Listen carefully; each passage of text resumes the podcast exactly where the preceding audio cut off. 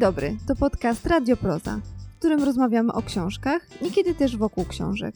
A w 55. odcinku naszego podcastu wspominamy czasy, gdy Małgorzata Lebda nie była jeszcze laureatką nagrody imienia Wisławy Szymborskiej. Zamiast tego spędzała maj w stolicy Dolnego Śląska jako rezydentka Wrocławia Miasta Literatury UNESCO. Rozmowę z poetką poprowadził Jakub Skurtys. Zapraszamy do słuchania.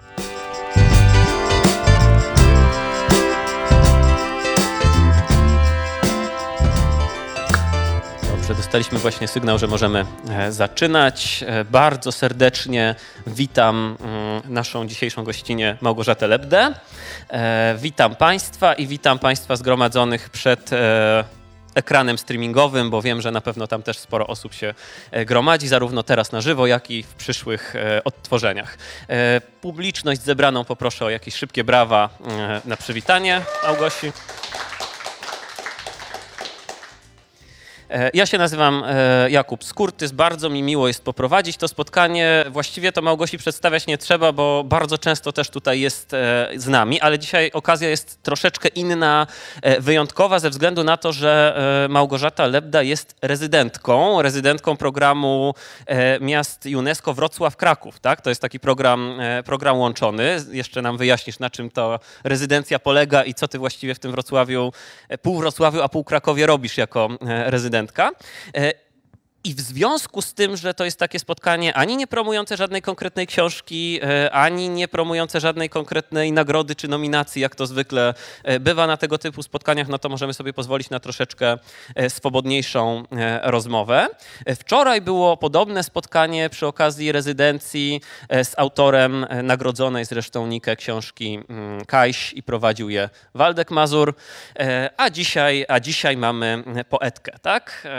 Małgorzata Lebda, oczywiście mm, rocznik 85, tak? Poetka, fotografka, e, doktorka nauk humanistycznych, e, wykładowczyni, e, specjalistka od przekładu języka na fotografię, fotografii na język, tak bym powiedział, nie? To znaczy jakichś takich intermedialności e, i, i kwestii e, fotograficzno-językowych, co zresztą też bardzo często w jej poezji się przebija. Zaryzykuję taką tezę, że prawdopodobnie najbardziej nagradzana i najczęściej nominowana poetka tej generacji, to znaczy roczników e, 80. e, i właśnie dzisiaj zostały ogłoszone nominacje do Nagrody Szymborskiej, z których to dowiedzieliśmy się, że ostatni tom Małgosi, czyli Mer de Glace, który tutaj z nami siedzi obok Misia, e, jest nominowany do Nagrody e, imienia Wisławy Szymborskiej, podobnie jak jest też nominowany do e, Silesiusa Wrocławskiego. Mm, Natomiast wcześniejsze tomy, na przykład Sny Ukermarkerów, zostały nagrodzone Nagrodą Literacką Gdynia. Trzykrotnie Małgosia była też nominowana do Orfeusza, raz tego Orfeusza nawet dostała. Otrzymała również stypendium. Nagrodę Barańczaka i tak będę teraz wyliczał i wyliczał i wyliczał. Nie, na tym poprzestanę, bo to są pewnie te najważniejsze e, liczby stypendiów i rezydentur to już nie, e, nie powyliczam. E, Bardzo się cieszę, że, że jesteś z nami. Zastanawiam się, czy zacząć od, od czytania, ale może zanim zaczniemy od czytania, to zadam Ci takie pytanie troszeczkę rozruchowe, bo wiem, że jesteś w trasie. E, Z Twoich postów też wyczytałem, że tych spotkań masz ostatnio bardzo dużo i to jest troszeczkę niekomfortowa sytuacja, bo e, zwykle jest tak, że prowadzący spotkania ogląda wcześniejsze spotkania, przynajmniej z ostatniego tam roku, żeby nie powtarzać pytań, żeby nie rozmawiać o tym samym. Natomiast absolutnie nie wiem, czy w przypadku Małgorzaty Lebdy da się nie powtarzać pytań i nie rozmawiać o tym samym, biorąc pod uwagę, ile tych spotkań e, było. I chciałem Cię zapytać, czy nie jesteś troszeczkę tą trasą koncertową, właściwie poetycką trasą koncertową zmęczona i, i, i jakoś tam lekko znudzona już, e, jeżdżąc po tych spotkaniach cały czas, mniej więcej rozmawiając o podobnych rzeczach. E, Na początku bardzo serdecznie Państwa witam i dziękuję Ci, Jakub, e, że zgodziłeś się tutaj ze mną być na scenie. E, To ja powiem tak, że jestem bardzo podekscytowana tą e, trasą koncertową, jak to, jak to nazwałeś. E, I też te ostatnie spotkania, jedno w Poznaniu z Michałem Milczarkiem i jedno w e, Białymstoku, które prowadził brawurowo i świetnie Piotr Janicki. To było jego pierwsze spotkanie poetyckie, które prowadził. E, Więc wszystko jakby było takie bardzo, bardzo e, jakby nowe w innych kontekstach. I zdaje się, że chyba, wydaje mi się, że nie, nie zostało powtórzone żadne pytanie, które jakby w poprzednich e, spotkaniach było mi zadawane. A też po tym czasie pandemicznym miałam taki potężny głód e, spotkań z e, czytelnikami. Też e, jakiś taki potężny głód spotkań z młodzieżą, z młodzieżą szkolną, z licealistami, bo też muszę jakby tutaj uaktualnić jedną rzecz, mianowicie jeśli chodzi o mm, moje zajęcie uniwersyteckie, to, e, to nie jest tajemnicą, że uniwersytet mnie rozczarował. E, I jakby w konsekwencji, e, w konsekwencji nie kontynuuję współpracy z żadnym uniwersytetem. Być może w jakiejś bliskiej przyszłości to się zmieni, ale jednak jakiś korporacyjny styl zupełnie minął się z takim moim romantycznym rozumieniem uniwersytetu jako po prostu instytucji, gdzie ja mogę mm, w jakiś sposób być blisko studentów, to przede wszystkim. E, Więc to tylko takie małe, uaktualnienie.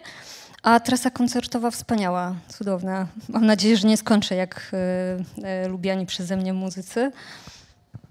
E, A to jeszcze się składa tak dobrze, że ja mam nadzieję, że będziemy mogli jakieś pytania z publiczności, czy tutaj siedzącej, czy nawet e, czatowo e, przekazywać, bo skoro w tobie jest ten głód, no to, to umożliwmy taką opcję. Piotr Janicki bardzo ciekawie gościł u nas dopiero co przy okazji festiwalu Silesiusa, bardzo brawurowo sobie mm, poczynał na spotkaniu, które co prawda nie on prowadził, tylko był gościem tego spotkania, ale można powiedzieć, że wniósł tam element swojego mm, prowadzenia. Więc też bardzo ciekawy jestem, jak to wyglądało z jego strony jako e, Beniaminka tutaj, debiutującego w roli prowadzącego. E, Dobrze, mm, to co? Zaczniemy od Merdeglas, czy zaczniemy od czegoś dawniejszego, e, czyli tomu, który zbiera twoje trzy poprzednie książki wydane w poznańskim WBP i CAK e, u Mariusza Grzebalskiego, czyli Sprawy Ziemi. Bo to mniej więcej tak się śmiesznie układa, że twoje dwa pierwsze tomy nie przebiły się aż tak bardzo e, do i świadomości krytyki, i, i do czytelników. E, No i raczej rzadziej się o nich mówi dzisiaj, nie? Natomiast ta trylogia, którą zebrałaś e, w sprawach e, Ziemi, no to już są takie tomy Matecznik, Granica Lasu i Sny Ukermarkerów, takie tomy, które zagwarantowały ci już absolutny sukces na tej malutkiej scenie e, młodopoetyckiej, że tak powiem. I na szczęście mamy je właśnie zebrane, tak? Gdyby ktoś nie zdążył na którymś etapie do któregoś z tych tomów dotrzeć, no to wszystkie są pod ręką. E, Merde Glas, który jest tą najnowszą książką, ukazał się już w warstwach e, naszych tutaj wrocławskich, zresztą pięknie, mm, pięknie wydany.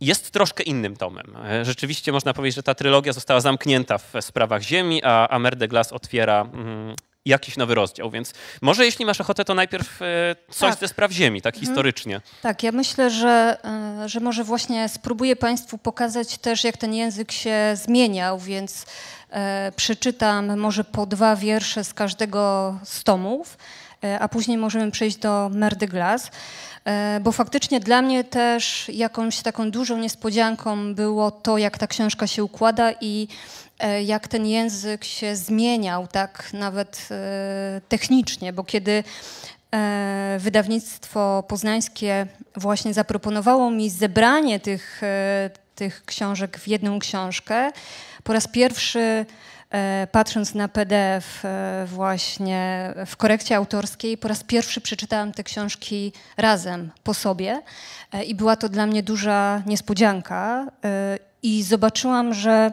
właściwie mm, nie było to w żaden sposób e, mm, założone, ale ten język razem z tematami e, zmieniał się. I ta pierwsza książka, która dotyczyła właściwie takiego powrotu e, na wieś, ale też jakiegoś takiego rozliczenia się z miejscem. Myślę, że teraz po lekturze Kacpra Pobłockiego Hamstwo trochę e, byłabym w tych wierszach e, jakby surowsza. E, Ale potrzebowałam takiego języka, który był na, byłby na dużej metaforze i te właśnie pierwsze, ten pierwszy tom z tej trylogii jest właśnie mm, tak zbudowany. Więc przeczytam Państwu dwa teksty. Biały chleb. Siostro, przyzywamy noc. Nasze dłonie mają skłonność obwieszczania, nasze ruchy są skupione i powolne, skierowane w stronę lasu. Ale czy słyszysz? Za drzwiami słychać ciężkie kroki ojca, który układa na stole świeże mięso świni. Rankiem rozpali ogień w palenisku wędzarni. Chłopi będą odwiedzać nasz dom z flaszkami samogonów, będą po nich przychodzić postawne baby w długich fartuchach i dzieci o szklanych oczach. Będziemy do nich podchodzić jak do dzikich zwierząt. Będziemy je obwąchiwać, podobnie do dzikich zwierząt, i rozpoznawać. Tak będzie. A matka poda nam na zimnym talerzu ciepłe podgardle i biały chleb.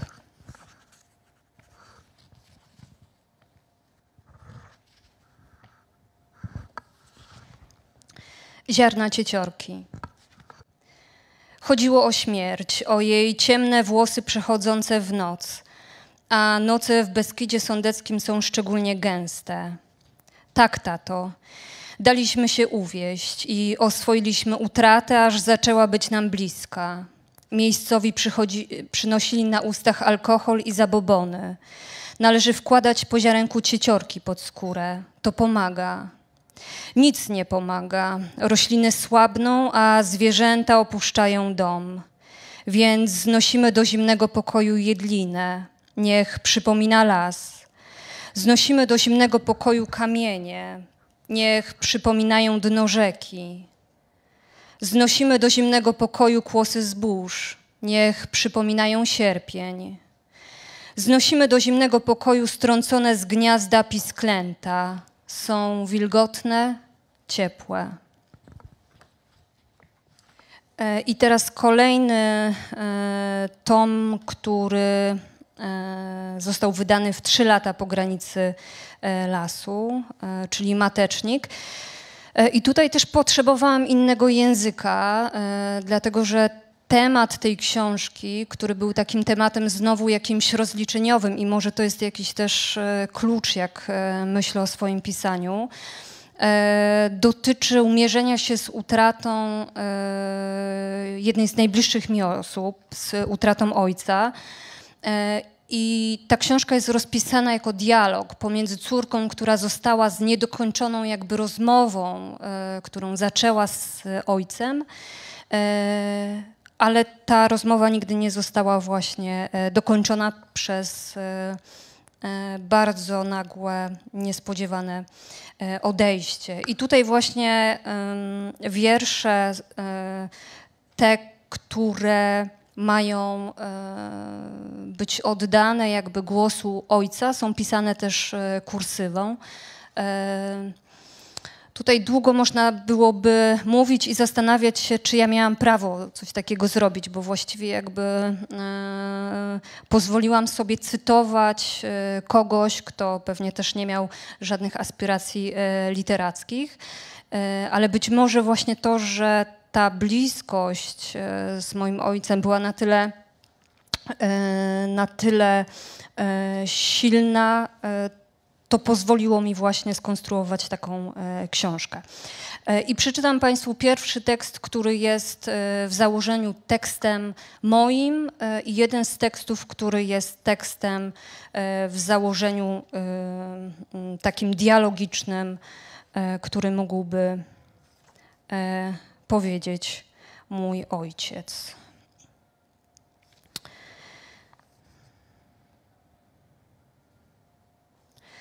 Przedwiośnie, pierwszy oblot. Obserwujemy słupek rtęci. Słońce przywróciło skórze ojca kolor machoniu. Do wiader wlewamy wodę, wkładamy słomę, idziemy w pasiekę poić owady. Ojciec otwiera ul, pokazuje matecznik i czerw. Pszczoły są agresywne, przez warstwy ubrań dosięgają naszych ciał. Musisz być uważna i wsłuchiwać się w natężenie ruchów, mówi. W domu przykładam do napuchniętych miejsc szare mydło. We włosach czuję powolne ruchy owada. Maj, waroza. Ukrywałem przed tobą chorobę pszczół. Nie mogłem inaczej. to przecież na ich przykładzie miałem Cię uczyć życia, nie śmierci. E, I kolejny e, tom e, Sny Ukermerkerów z 2018 e, roku. I tutaj ten język właśnie tej książki musiał być precyzyjny, musiał być takim językiem e, trochę wyzutym z tej metafory, którą widzieliśmy w tej e, pierwszej książce. Też przez to, że mm, temat dotyczył e, właściwie jakiejś inicjacji e, takiego wchodzenia w życie, ale wchodzenia też e, w jakąś taką e, seksualność, w e, takich em, okolicznościach e, dosyć surowej, e, właściwie biednej e, beskidzkiej wsi. E, I tutaj faktycznie też e, patrzyłam trochę e, fotograficznie na, na te wszystkie kadry, więc tutaj też Państwu e, przeczytam e, dwa e, teksty. Zbliżenie, fiolet. Moje siostry przypominały chore ptaki, kiedy pierwszy raz zobaczyłam je nagie. Ich ciała pokrywała wietrzna ospa. Wystawiały wtedy fioletowe języki do wiszącej nad błazerią Maryi.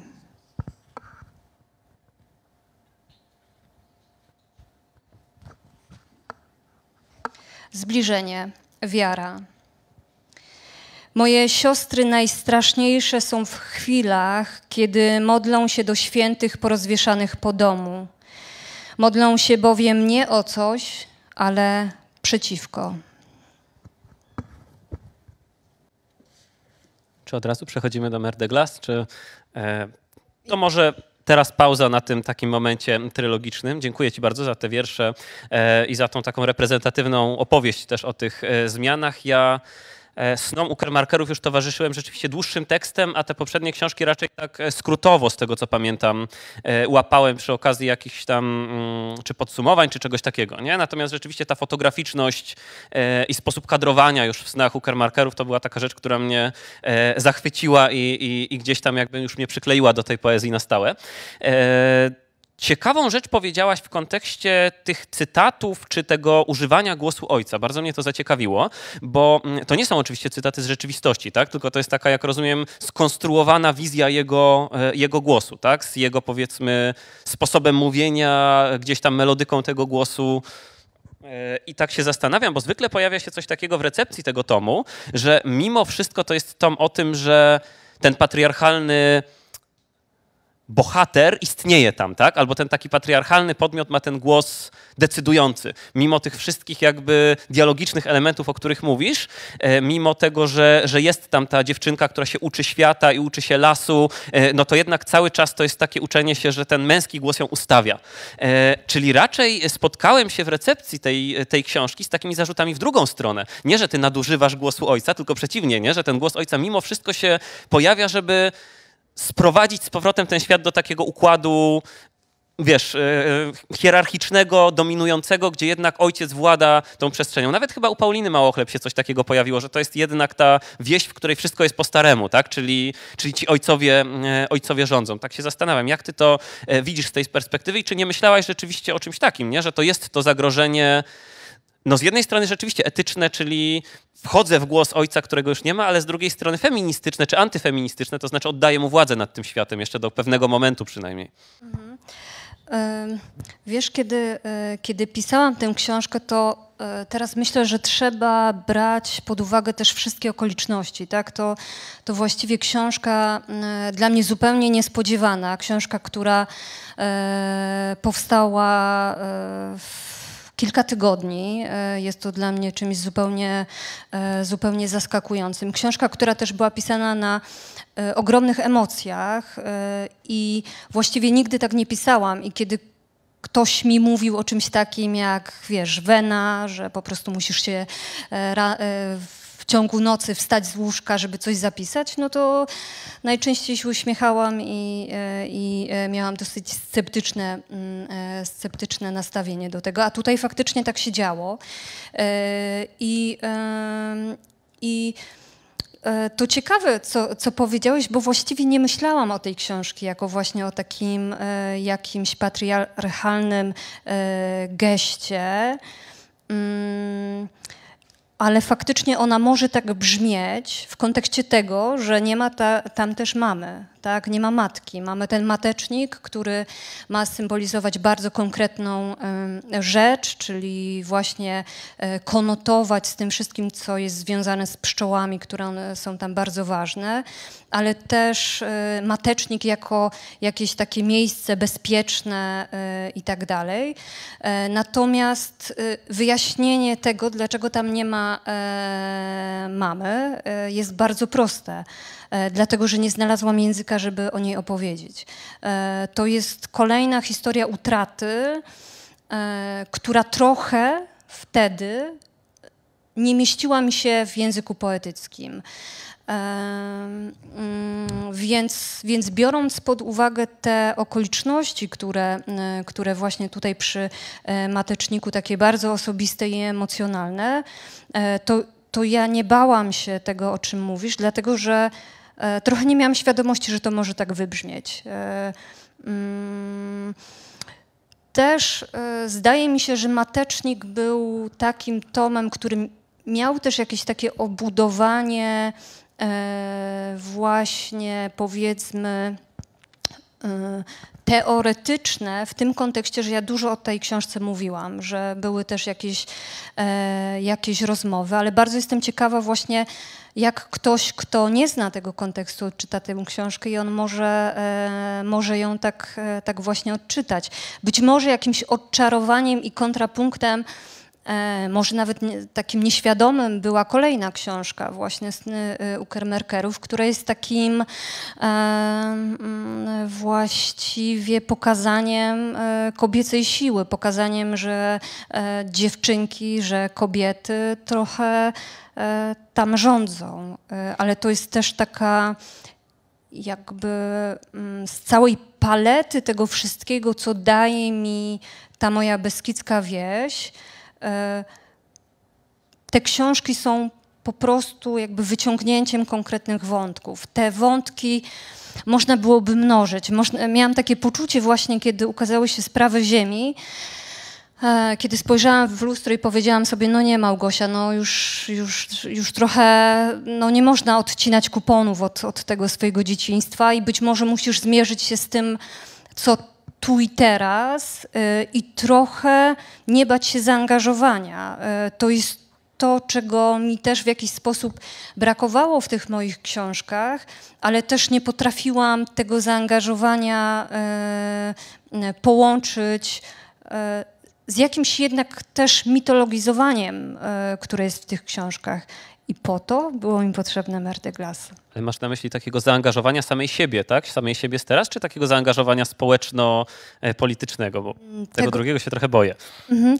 Wiesz, e, właściwie chodzi mi e, o taką obecność w tu i teraz. Jakby wydało mi się, że kiedy ma się już ten głos poetycki, kiedy ktoś cię słucha, kiedy ktoś śledzi, co piszesz i czeka na to, co piszesz, e, to jest jakaś, nie wiem czy obowiązek, nie, nie chciałabym tego nazwać obowiązkiem, ale jest jakaś potrzeba mm, zwrócenia się ku problemom, które dotyczą nas wszystkich tu i teraz. Tak? Nie każdy miał dzieciństwo na wsi, nie każdy e, ma jakieś e, skojarzenia ze świniobiciem i tak dalej.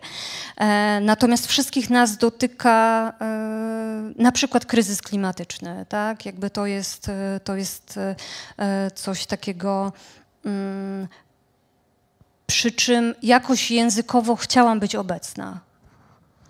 E, to jest bardzo ciekawe, zaraz to jeszcze rozwinę, ale e, jeszcze zapytam Cię o tą metodę, bo mówisz, że Matecznik to była taka książka pisana w dużych emocjach i potencjalnie na szybko. E, to znaczy, że tak nie piszesz, tak? Czyli, że jakby powiedzmy Merde Glass to jest książka, która powstaje powoli, czy, czy na przykład Granica Lasu, tak? Że jest wiesz, cyzelowana, wiersz po wierszu przez rok, przez dwa lata, czy one wszystkie na takim jakimś, wiesz, momencie skupienia, e, no zażartowałbym złośliwie, że w trakcie konkretnej rezydencji literackiej albo czegoś takiego, ale to nie o to chodzi, nie? E, W jakimś rzeczywiście takim, wiesz, krótkim przedziale, nie? Intensywności lirycznej, a potem jest układanie tego, powiedzmy.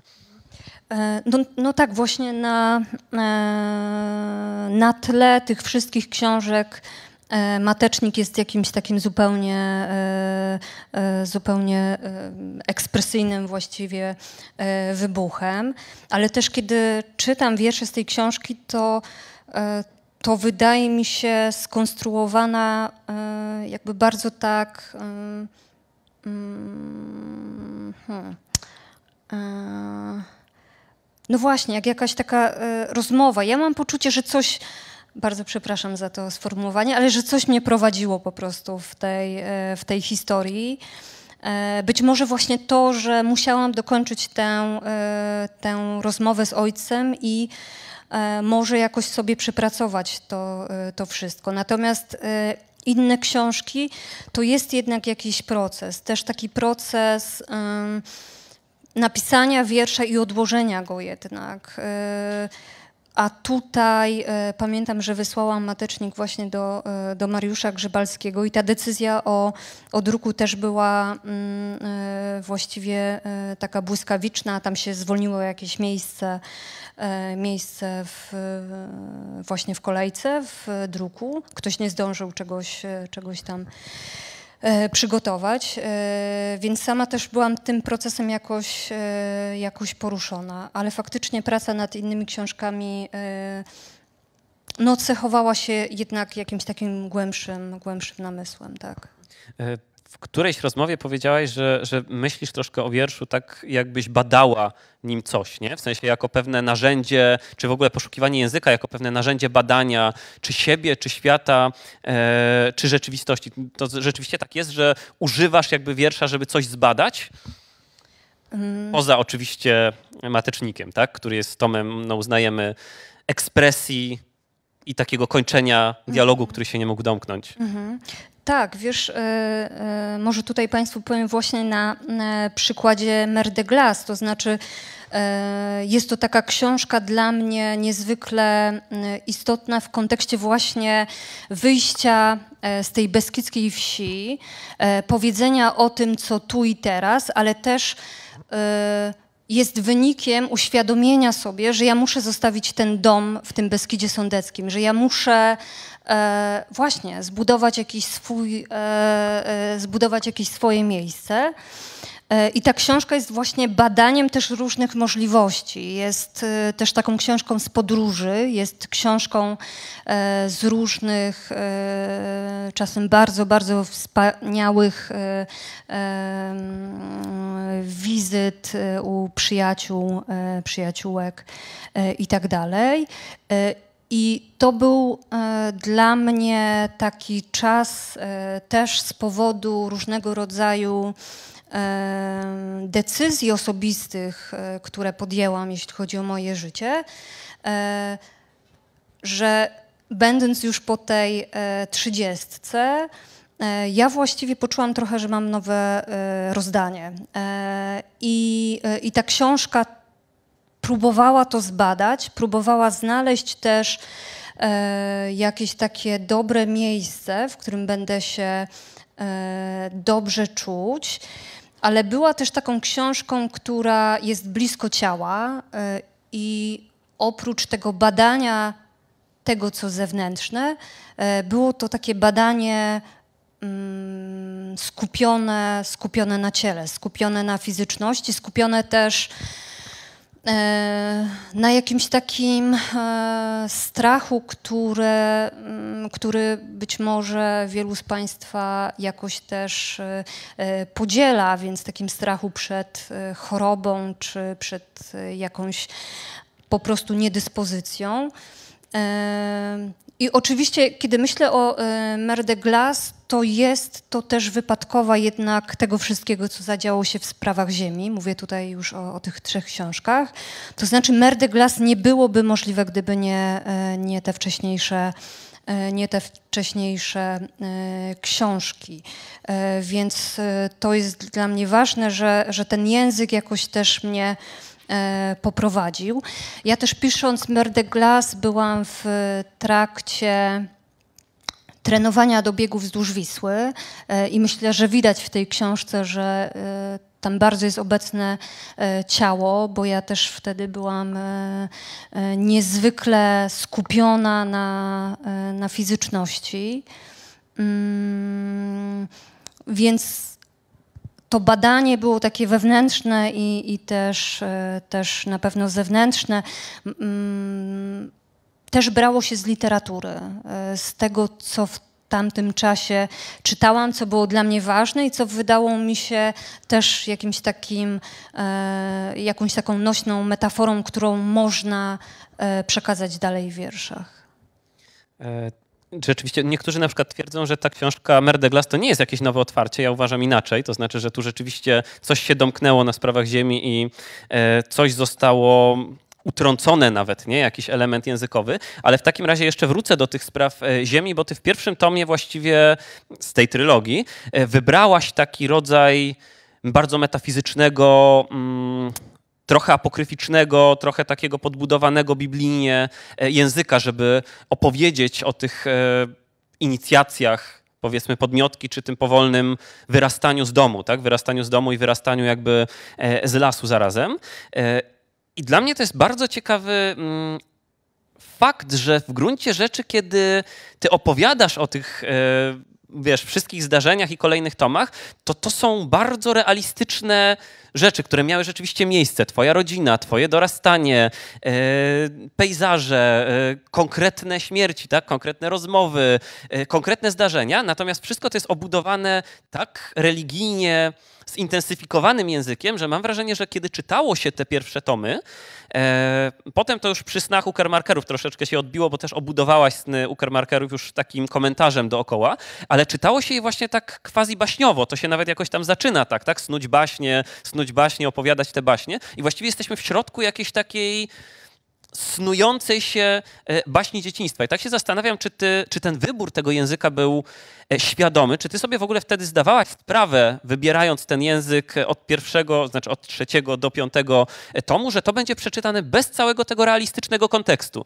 że ty masz siostrę bliźniaczkę, że miałaś siostrę starszą, która, e, no, która niestety umarła jakby przed tobą, także te realia wsi są całkowicie realne, a nie jest to wysnute z jakiegoś takiego mrocznego, e, nie wiem, grima czy, czy czegoś takiego, nie? Bo była, było takie recepcyjne wrażenie, aha, kolejna poetka chtoniczna, która opowiada nam te quasi-biblijne baśnie, nie? A to w sumie nie są baśnie w twoich jakby w twoich odczytaniach przynajmniej tych wierszy, nie? Tak jak ty nam je przedstawiasz.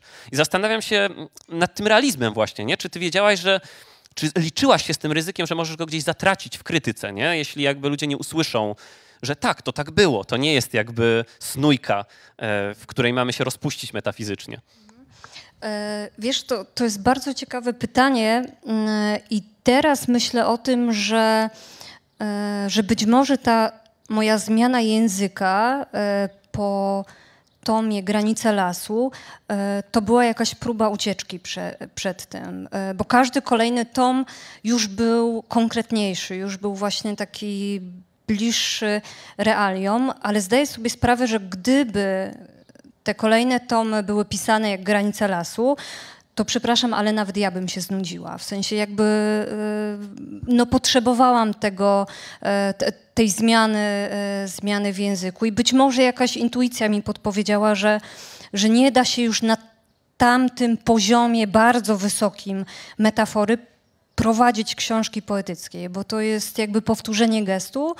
Ja też jako czytelniczka y, lubię patrzeć, obserwować, jak, jak dykcja, dykcja poetycka e, poetów jakoś się zmienia, że coś tam e, komplikują. Jest to dla mnie jakiś taki wyraz e, po prostu mm, pójścia naprzód.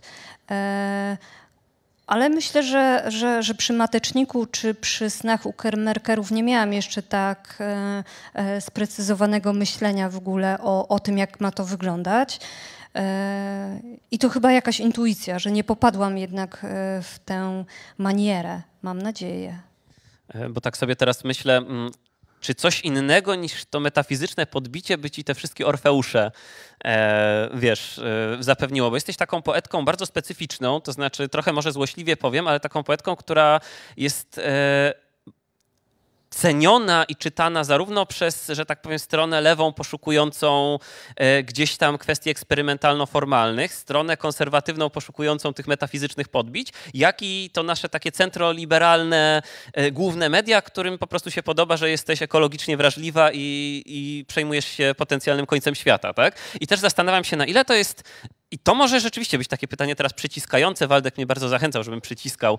E, na ile to jest intuicja, a na ile to jest rzeczywiście jakieś takie wyliczenie z twojej strony, e, że wiesz, zacznę metafizycznie, to będzie tutaj, dorzucę do tego przyrodę, ale taką e, uwrażliwioną, lewicową, no to będzie tutaj, a przy okazji jeszcze podbiję takimi tematami, bo to jest takie dziwne, że właściwie w twoich kolejnych książkach idealnie się odbijają wszystkie mody poetyckie ostatnich 10 lat i to chronologicznie się odbijają. To znaczy, jak pojawiała się moda na ziemię i tą chtoniczność, no to była ziemia i chtoniczność. Nie? Jak na mroczną wieś, to była mroczna wieś. Jak na prawdziwą wieś, bo teraz to jest ten pobłocki i e, odzyskiwanie jakby tych korzeni ludowych, no to mamy tą prawdziwą wieś. Nie? I to tak bardzo płynnie jakoś przechodzi Wiesz, ja, się podoba, nie? W związku z tym. e, no w sensie ja powiem tak, że być może to ja kreowałam te mody, Być może. więc, e, więc nie mam sobie nic do e, zarzucenia.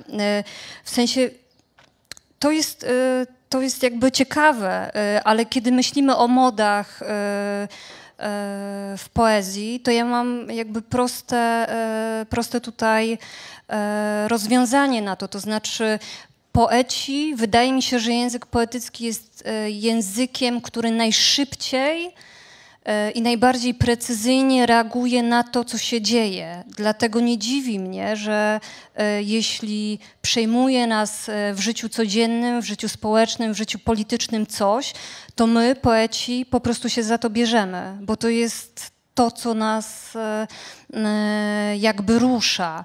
E, Pamiętam e, takie jedno z pierwszych spotkań właśnie e, o sprawach ziemi w Poznaniu, które prowadził Piotr Śliwiński. I on mi zadał takie pytanie, e, które jest właściwie takim powtórzeniem, e, e, które mm, t- Twoje pytanie jest właściwie powtórzeniem jego pytania. To znaczy, rozmawialiśmy Zarażasz mnie teraz. Rozmawialiśmy o środowiskach literackich, rozmawialiśmy o, o tym, jak konkretne miasta skupiają pisarzy, kto się lubi, kto się nie lubi. No nie oszukujmy się, że są różne sympatie i antypatie. E, I Piotr Śliwiński, e, taki właściwie trochę e, zafrasowany, spojrzał na mnie i powiedział: Małgosia, ale w jakim środowisku literackim ty jesteś? Jakby do czego byś się przypisała? I to był dla mnie pierwszy taki moment, kiedy ja poczułam, po pierwsze, że ktoś ode mnie oczekuje takiego, jakiejś deklaracji, i moją reakcją był, było po prostu, że jestem wszędzie.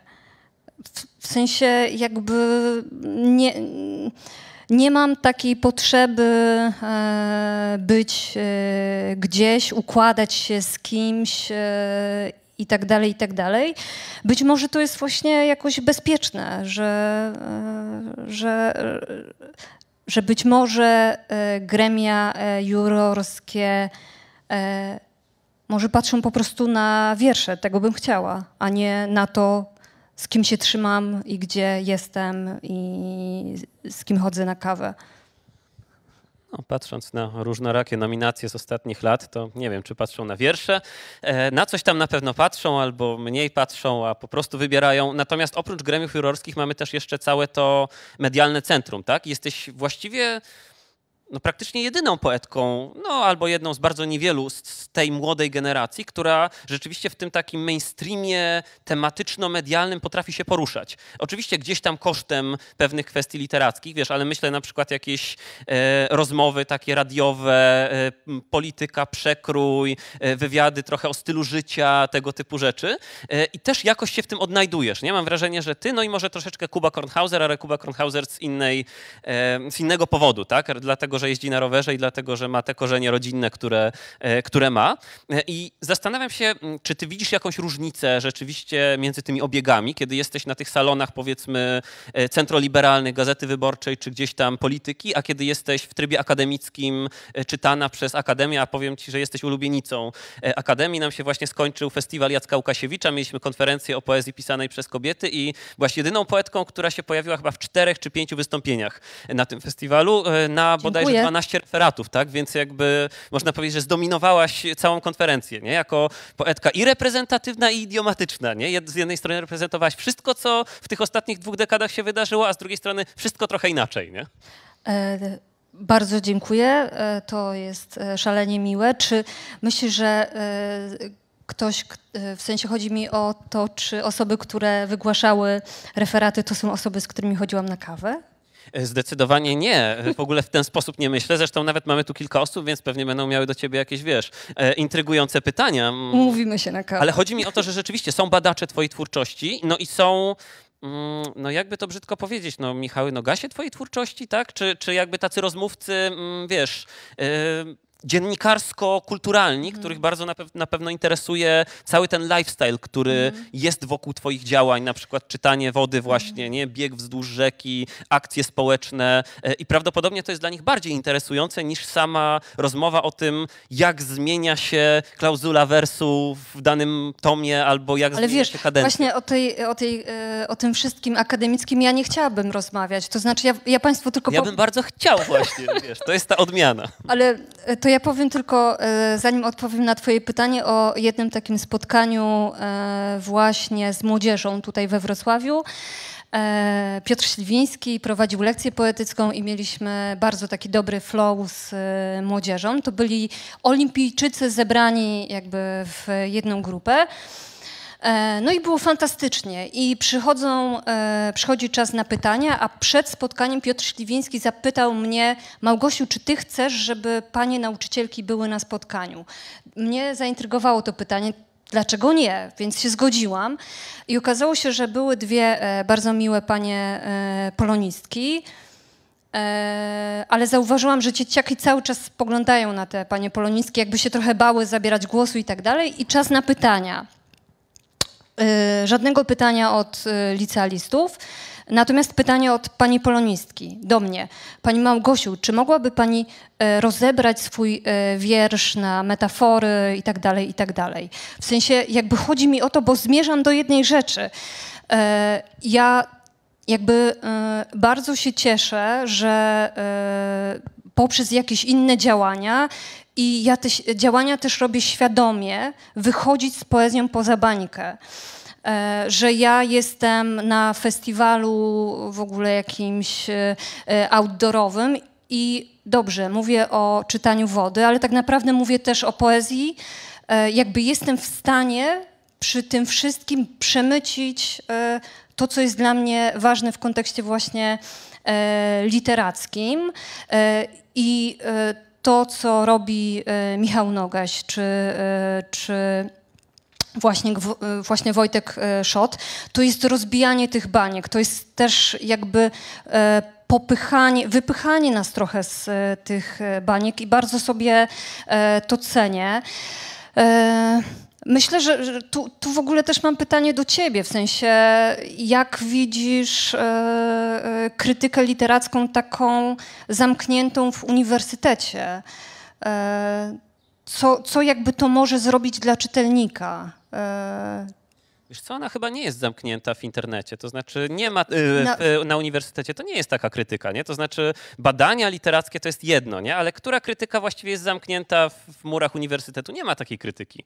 E, Uniwersytet nie chce krytyki, nie? To jest raczej podział na krytykę, która funkcjonuje w pewnym polu poetyckim, czyli młodo-staro-poetyckim i chyba krytykę, która funkcjonuje absolutnie poza tym polem i nawet nie próbuje w nim funkcjonować, bo funkcjonuje właśnie poza tą bańką, o której mówisz. Czy od początku właściwie, e, no nawet nie przekłuwa te bańki, tylko ma inną bańkę, tak? Bo też nie ma co ukrywać, że, że jedni są poza bańką, a drudzy w bańce, to są po prostu zupełnie inne bańki, które się rozchodzą, może stąd są te tarcia. Natomiast jeśli chodzi o jakąś akademicką, wysoką krytykę, to to są po prostu badania literackie, one się zawsze odbywały dookoła, wiesz, wszystkich poetów, poetek i pewnie nawet nawet o części nie wiemy, bo tego, no to się czyta po 10-15 latach, nie? O takich badaniach to prawie, że nie rozmawiamy. Ja nie wiem, jakbym widział wychodzenie do czytelnika, bo zależy, jak rozumiemy czytelnika poezji też, nie? Dla mnie jakby czytelnik poezji, no to jest czytelnik poezji, w związku z tym on szuka czegoś o poezji, a nie tylko szuka medialnych doniesień o działaniach dookoła poezji, nie? Ale wiesz, ja mam też takie doświadczenie, że poprzez te inne działania wiele osób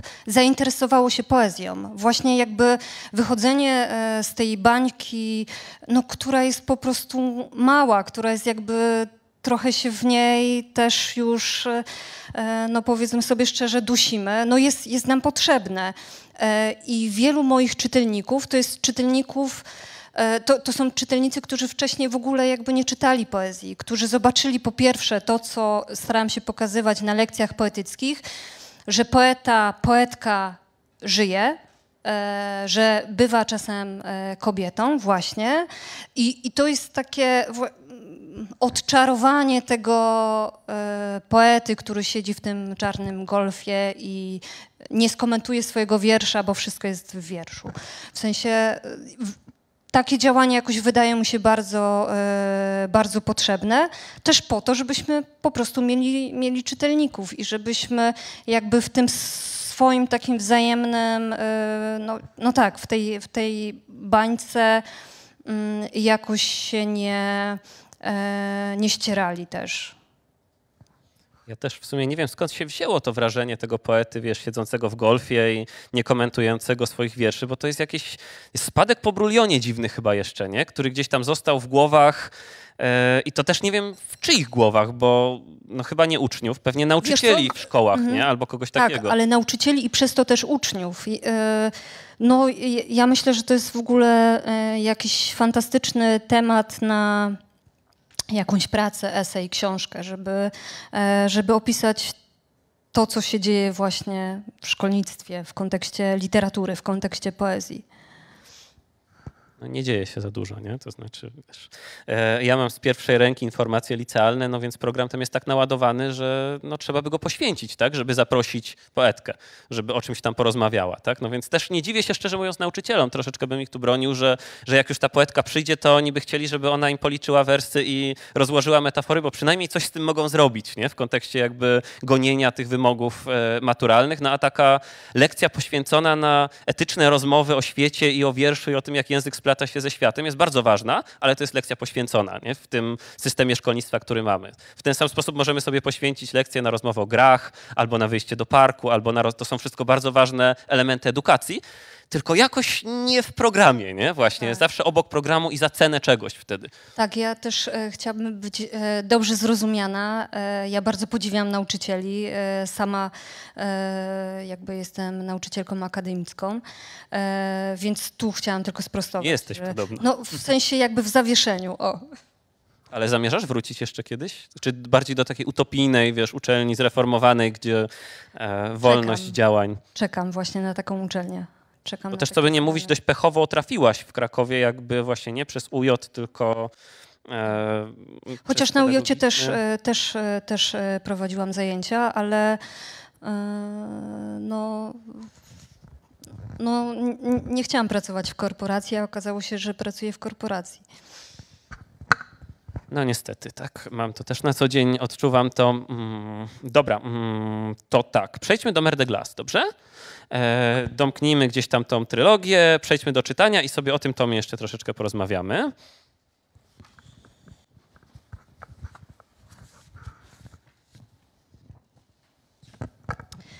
Karmienie psów. Ranki tu, w wilgotnej dolinie, są dobre. O końcu świata, który trwa, przypominam sobie nieczęsto. Są bowiem sprawy ważniejsze. Zażyć rano tabletkę eutyroksu, umieścić ćwiartkę daksybaktinu w pyszczku kota. I jeszcze nakarmić psy, opowiedzieć psom sen, wyprowadzić psy. Ranki tu są dobre, spokojne, ciągną się do samej nocy.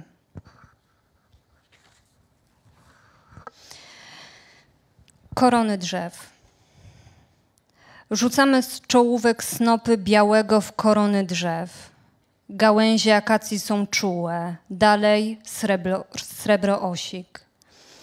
Po północy, zbudzona przez koci pomruk, nie mogę przestać myśleć, że odchodząc ze światłem w dół doliny, za nami rosła noc, że od czasu do czasu, odwracając się, świeciliśmy jej prosto w podgardle. Cynk. W pociągu na zachód spotykam kobietę. Mówi, że urodziłaby, jak podkreśla chętnie, chore dziecko, takie nawet bez głowy, gdyby Bóg, jeśli jest, podkreśla, dał jej tak potężne błogosławieństwo. Gestykuluje, na paznokciach ma białe plamki, brakuje jej cynku, myślę. Dodaje, że mieszka w lesie, ale że jest tam ostatnio szalenie, jak podkreśla, niespokojnie. Ludzie zaczynają podchodzić pod jej dom.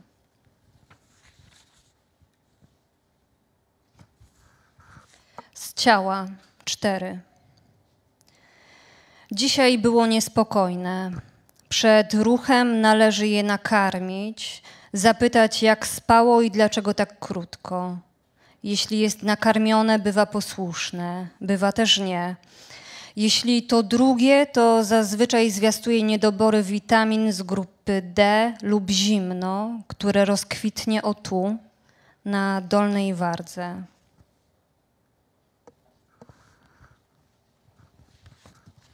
Z ciała pięć. Niepotrzebnie przypominać mu o chrobie bliskich nam ciał. W takich razach odmawia współpracy. Można co najwyżej, a to i tak dobrze iść. Niepotrzebnie, zupełnie niepotrzebnie przypominać mu o tym, że musiało dźwigać inne ciało, kochane i z każdym miesiącem, to prawda, lżejsze. Tak, zupełnie to niepotrzebne. Ciszej tam, mówię do siebie, korytem rudawy, coś płynie pod prąd. Sawa Dunaj. List od tłumaczki z dalekiej Serbii o śmierci tej, która wysyła przed sobą lisa, chorobę, ale przede wszystkim idzie w nim o życie, o uparte przekładanie go na ten szorstki język. Przybosia i ogrom Witkacego, ogrom Gombrowicza. Kilka lat temu, wiosną, na bazarze przy ulicy Pozeska, nieopodal mieszkania Biserki, kupowałyśmy od kobiety o skórze przypominającej pomięty pergamin, a muszę dodać, że niosła ze sobą zapach mleka, kostkę sera, rabarbar, białe jaja. Pomyśleć tylko, wtedy, w tamtym czasie, wody Sawy i Dunaju leniwie łączyły się, niepopędzane żadną zbóż. Mam nadzieję, że Państwo różnicę języka złapali od razu, bo to nawet na słuch nie, się e, łapie. Ten wiersz Cynk to był taki wiersz jakby składniowo bardzo porozbijany, nie? cały zbudowany na wtrąceniach. Nawet jednego wtrącenia nie przeczytałaś. E, bardzo zabawne. E, taki wiersz troszeczkę nawet zomerowski, nie? z tymi takimi pauzami, które cały czas rozrywają. E, natomiast wcześniej już wspomniałaś o tym, że ten tom powstawał, czy ten tom w ogóle ma pewien charakter topograficzny, tak? to znaczy jest w nim bardzo wiele miejsc. Powstawał też w podróżach, e, powstawał zakładam, że przy okazji różnych też i literackich, i nieliterackich wyjazdów. Nie? Więc gdybyś mogła coś nam o topografii tego tomu, właśnie o miejscach, które są w tym tomie, bo to są przeróżne rzeki, e, to jest ten lodowiec, tak? ten, e, ten e, francuski lodowiec, który, jeśli jeszcze dobrze pamiętam, to w filmie, który nagrywałem jakoś zaraz po ukazaniu się tej książki, powiedziałem, że jest w Himalajach. Więc tak, no to tak, na, na, na rozruch sobie wtedy mówię, no i to taki największy lodowiec w Himalajach, tak? Więc we Francji w Himalajach. Tak, tak, tak. Więc tych miejsc tu jest bardzo dużo, nie? I to jest taka książka troszeczkę też o miejscach, miejscach i o cały czas ruchu do miejsc, ruchu z miejsc. Nie? I o te realne miejsca i styk tych realnych miejsc z miejscami poetyckimi, tak? Takimi bym cię zapytał w tej chwili. Mhm. E, Trochę u nas też było chyba, nie? Bo te okolice Tak. Śląska krążą tutaj, wrocławskie. Tak, tak. T- e, Tutaj, e, tutaj faktycznie Wrocław też ma, też ma swoje miejsce. Ja muszę też zarysować jakby kontekst, no bo ta książka była pisana też w czasie pandemii i brała się też z takiego głodu podróży, brała się z, takiego, z takiej potrzeby też doświadczania i wydawało mi się, że też każde spotkanie y, było właśnie na jakichś takich mocnych y, emocjach, na e, takim pokazywaniu sobie e, przyjaźni, na czymś być może czulszym niż przed pandemią, tak? Bo wszyscy e, przepraszam, że tak mówię za wszystkich, ale e, myślę, że większość z nas e, po prostu poczuła tę jakoś, jakąś e, samotność i odłączenie od, mm, od, od grupy. Więc tak się złożyło, że ta książka też łapała różne, różne doświadczenia. Mamy tam też e, właśnie pewne wspomnienia, akurat ten wiersz o, e, mm, o biserce, świetnej tłumaczce mm, na język e, właśnie serbski jest takim wspomnieniem, które zostało wywołane po prostu jej, jej przejmującym listem, kiedy ona też napisała, że przez to, że była szczepiona mm, Sputnikiem, e, to nie może wjechać do Polski, e, no i tak dalej, i tak dalej. E, Pojawia się tam Praga, pojawiają się tam Morawy, e, pojawiają się tam Winice, e, właśnie morawskie, gdzie, gdzie mój wspaniały tłumacz Bogdan Trojak, e, tłumacz na język e, czeski. Oprócz tego, że Bogdan jest e, znakomitym e, poetą, jego tom ukazał się właśnie też kilka lat temu w tłumaczeniu Michała e, Tabaczyńskiego w mm, e, Wojewódzkiej Bibliotece Publicznej Centrum Animacji i Kultury w Poznaniu. E, No to właśnie jest, jest winiarzem e, i dla mnie taka podróż, w którą mnie e, zabrał po Morawach, właściwie w środku pandemii, e, e, była czymś takim totalnie, totalnie kosmicznym i, i ożywczym. No i pojawiają się takie miejsca też na mapie kraju, które, mm, które badałam też w kontekście dobrego miejsca do życia. E, I myślę, że dalej jestem w tym procesie, w takim procesie e, myślenia o tym, gdzie, m, gdzie w końcu e, wylądować. Jakimś takim dużym marzeniem e, jest dla mnie Bałtyk. E, e, Jako dziecko e, Beskidów oczywiście kocham morze i chciałabym tam e, po prostu spróbować, e, spróbować e, pożyć. E, Więc e, to, co pytałeś mnie wcześniej, że ta książka, że książki moje są jakimś takim badaniem, to stąd bierze się e, to czerpanie też z geografii, bo był to jakiś taki plan, który realizowałam, sprawdzanie po prostu, jak gdzie się żyje. E, Ale ta książka też jakoś e, dotyka bliskich mi osób, e, właśnie takich wytęsknionych przyjaciół. I to jest chyba taki, taka duża różnica pomiędzy sprawami Ziemi a Mer de Glace, że odchodzę od tego dzieciństwa, od tych bohaterów, bohaterek. I to, o czym mówiłam, że skupiam się na tu i teraz, że jakoś mam poczucie, że tą książką biorę odpowiedzialność trochę za siebie i, e, i za to, w jakiej rzeczywistości jestem. E, To muszę ci od razu, bo to jest troszeczkę, jak rozumiem, książka z tęsknoty za wędrówką też, ale też tęsknoty za ludźmi używasz tego pojęcia czułości cały czas. Jakichś rejestrów czułości. No my mamy oczywiście tą naszą wrocławską wielką koncepcję e, czułej narratorki, mm, czułego narratora właściwie, Olgi Tokarczuk. Zastanawiam się, jak ty rozumiesz tą czułość, którą się tu posługujesz? Jakiego rodzaju to jest e, czułość? Bo to jest bardzo niebezpieczna i bardzo atrakcyjna kategoria. Nawet nie wiem, czy krytyczno-literacka już, nie? Ale modna w jakiś tam sposób i używana też w bardzo różnych rozumieniach. Ciekawi mnie, jak, jak ty to widzisz, nie? Czym ta czułość jest? Czy to jest czułość, nie wiem, jakiś rodzaj afektu, e, obietnicy, szansy, czy czułość, czułość języka? E, Słuchaj, e, użyję tutaj jeszcze jednego e, słowa, które pewnie, pewnie skomentujesz tak samo jak to słowo, mianowicie ta czułość wiąże się u mnie, uwaga, z uważnością.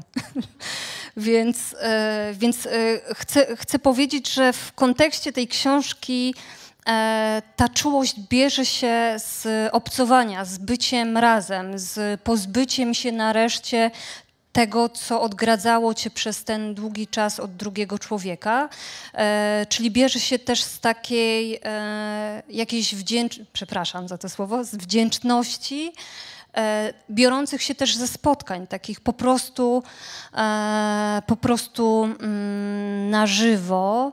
I ja mam takie wrażenie, właśnie po tym takim odcięciu pandemicznym, e, że, że jestem jakby właśnie czulsza na drugiego człowieka. E, nawet, e, e, nawet w takim zwykłym siedzeniu, siedzeniu na kawie z kimś, mam poczucie po prostu, że drugi człowiek mnie kompletnie fascynuje w takim fizycznym i nie tylko fizycznym sensie. I być może to jest jeszcze, jeszcze e, jakiś taki, jakieś takie echo e, tego, że bardzo mi tego e, brakowało i mam nadzieję, że nie znudzi mi się to nigdy. Bo rzeczywiście coś takiego się dzieje w Mer de Glace, że ta obecność tych ludzi, których zarazem nie ma, jest bardzo konkretna nie? w stosunku do tych trzech baśniowych tomów, gdzie niby był ojciec i ubywał, była matka i ubywała, były siostry i znikały, był brat. No to to wszystko było podbudowane trochę jak w legendzie. A tutaj to są ludzie, nie? To są ludzie, którzy gdzieś tam się przewijali, e, nawet jeśli w tej chwili za nimi e, tęsknimy. Bardzo ciekawa sprawa. Powiem ci tak złośliwie, że e, no nie zaskoczyłaś mnie tą czułością i uważnością, tak? Bo to są dwie podstawowe metafory ekokrytyczne, które gdzieś tam e, ustawiają czy orientują z, jeszcze z e, anglosaskiej teorii poezję ekologiczną, czy jakkolwiek właśnie ekokrytyczną. No a wiemy, że ta twoja liryka właściwie od początku jest gdzieś tam wpisywana w ten, w ten nurt. Bardziej bym się zdziwił, gdybyś użyła jakichś antyczułościowych i antyuważnościowych metafor, jak na przykład, nie wiem, przeoczenie. O, ale może to jest też pewien kontekst w tej książce, o którym warto by mm, porozmawiać. E, mianowicie tak się teraz zastanawiam, bo mm, wśród tych różnych ekologicznych wariantów poezji, które się pojawiają, poezji, z których Rafał Wawrzyńczyk się już troszeczkę nabija, że to są takie poezje o wysychaniu planety i o tym, że zaraz się wszyscy usmażymy, no i tyle tego jest dookoła, że już nie warto tego czytać. Trochę ma rację, trochę nie ma racji oczywiście, no bo trzeba o tym pisać. No jest dużo tych wątków katastroficznych i dużo takich wątków mm, pokazujących, no, próbujących w jakiś sposób złapać to, co się dzieje, e, ten hiperobiekt, tak, w postaci topnienia lodowców, ocieplania się klimatu. E, On u ciebie też gdzieś jest, tylko że mam wrażenie, że Mer de Glace jest zbudowany wokół takiej metafory troszeczkę odwrócenia wzroku. E, To znaczy, można wpatrywać się w siebie, tak? Można dokonywać jakby poszukiwania tego miejsca, o którym mówisz, tak? Miejsca najdogodniejszego do życia, o tyle, o ile na jakiś czas zapomnimy, nie? To znaczy odwrócimy wzrok i będziemy żyli pomimo. I ja się też tak zastanawiam, czy ty widzisz jakąś szansę, żebyśmy przetrwali, jakąś, wiesz, nadzieję nawet nie w poezji, że to poezja ma nas uratować. Czy, czy to po prostu jest taki rodzaj życia pomimo tego, że no wiadomo, że się ociepli i, i prędzej czy później, jeśli nie my, to kolejne pokolenia. Proszę Państwa, nie mam dobrych wieści, wszyscy zginiemy. E, e, W sensie nie mam nadziei e, takiej. Wiesz co, jeszcze ci się wtrącę, mam wrażenie, właśnie Ania Adamowicz jest taką poetką, która już dawno porzuciła nadzieję, nie? To znaczy ona od początku do końca zgłębia tą ideę, nikt się nie uratuje, więc możemy co najwyżej pisać wiersze, tak? Ale te wiersze nie uratują świata. E, tak, no ja, e, ja jestem tutaj niestety e, pesymistką. Mm, Nie wiem, na ile uda nam się to jakby e, oddalić, czy to będzie następne pokolenie, czy, czy, czy, czy dalej. Bardzo przepraszam, że mówię o takich, takich rzeczach, ale ta książka jest właśnie takim gestem powiedzenia, że, mm, no, że musimy, musimy żyć, tak? E, Że to nie jest jak e, w melancholii e, po prostu, że popełniamy samobójstwo i tak dalej, tylko po prostu mamy swoje życia do przeżycia. E, Przepraszam za rym. E, Więc ta książka mm, Myślałam o niej e, w kontekście oczywiście e, kryzysu klimatycznego. Mer de Glace jest też dla mnie, tu jest taki kontekst e, osobisty, jakby ten lodowiec był dla mnie jakoś ważny przez, przez różnego rodzaju doświadczenia czy, czy przygody. I on też w kontekście takim osobistym łączył mi się z jakimś prywatnym końcem, ale wpisał mi się też w ten koniec, y, koniec y, jakby globalny. Y, I to jest taka książka, która pokazuje drobne gesty. Na tym mi zależało, żeby pokazać drobne gesty, akty lektury, karmienie zwierząt, rozmowy, picie wina, podróże, otrzymywanie czy odpisywanie na listy, czyli jakby życie pomimo, pomimo tego, że, że jesteśmy przy ścianie. Czy nie boisz się takiego zarzutu, który by się mógł pojawić, że to jest książka w jakiś sposób eskapistyczna, taka, wiesz, celebrująca odchodzenie, sztukę pięknego umierania? Nie, chyba, chyba nie. To jest paradoks, nie? że jakby książka jak najbardziej wrażliwa, ekokrytyczna o tym życiu, które w tym może się odrodzić z tego lodowca w gruncie rzeczy topniejącego, nie odmrozić i jakby wyjść na świat, no ale w gruncie rzeczy, jeśli chodzi o nas, to jest opowieścią o tym szykowaniu się na koniec wśród bliskich, wśród przyjaciół, wśród jakby drobnych gestów z własnym ciałem, e, zaznajamiania się, nie i szukania tego takiego no ty mówisz miejsca dobrego życia, ale to jest zarazem miejsca jakby chyba takiego spokojnego odchodzenia, nie? Godzenia się na jakieś takie gesty końca. Ja się zastanawiam, co dalej w takim razie, to znaczy co z kolejną książką, skoro ta jest e, tym takim szeregiem gestów odwracania uwagi słońca, nie? Odwracania wzroku od słońca i odwracania uwagi od słońca. Jedno z najtrudniejszych pytań. Wiesz, to też nie jest takie pytanie, co będzie dalej u ciebie, tylko jakby jak widzisz no czy w ogóle widzisz jakieś wyjście teraz w języku poetyckim, nie? skoro to jest wielka opowieść o odwlekaniu Mer de Glace, nie? W przeciwieństwie do oczywiście Spraw Ziemi, która była opowieściami o przepracowywaniu straty cały czas, nie? Matki, mhm. ojca, wchodzeniu w dorosłość, podmiotki, wychodzeniu ze wsi. No a tutaj mamy już opowieść po prostu nie o dorośnięciu, tylko o odwlekaniu finału wszystkiego, nie? Takiego finału życia na ziemi właściwie. Mhm. E, wiesz, e, myślę teraz o książkach, które zrobiły na mnie jakieś takie właśnie duże wrażenie w e, ostatnim czasie. I teraz sobie uświadamiam, że one właściwie są, są podobne, czyli skupiają się na,